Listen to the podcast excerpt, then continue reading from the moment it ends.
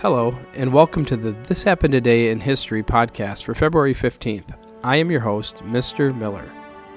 This podcast will cover a number of topics that happened on this date in history. Please visit the podcast webpage at thishappenedtoday.buzzsprout.com to download the notes page.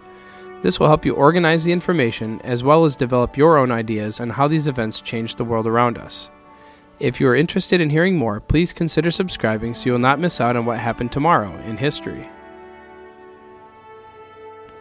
Event number one happened in 1937.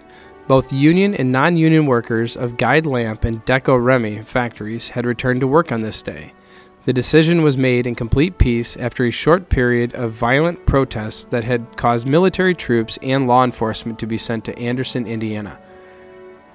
The strike in Anderson began on December 31, 1936, as GM did not recognize the union, and there were a number of violent incidents between pro union and anti union workers.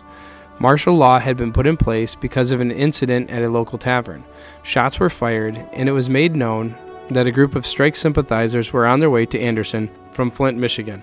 The Indiana State Police and 1,000 Indiana National Guard troops were given control of the city and surrounding area to help restore the peace. Things slowly returned to normal, and martial law was finally lifted on February 23rd.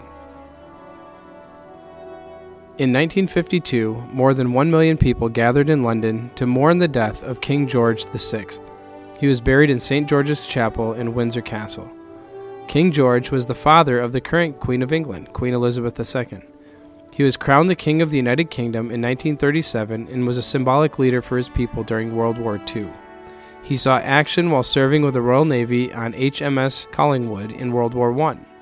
He joined the Royal Air Force and was certified as a pilot. During World War II, he frequently visited towns and villages to help build morale and even traveled to other areas that had been ravaged during the war. When he passed away, his daughter, Queen Elizabeth II, took the throne at the age of 27. In 1967, J. Frank Duryea passed away at the age of 97.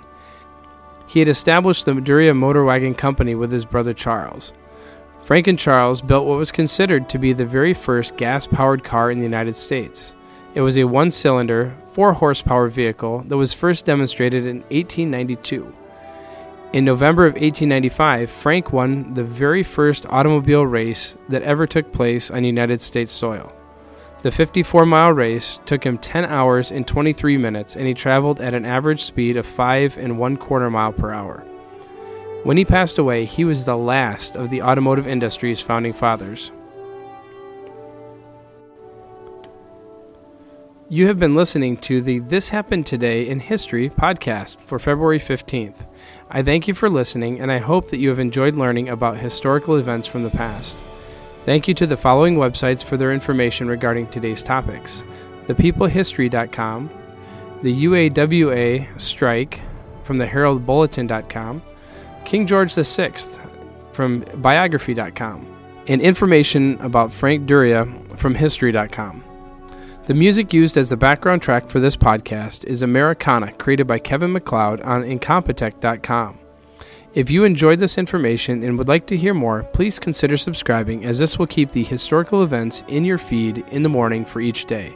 I hope you have a great day.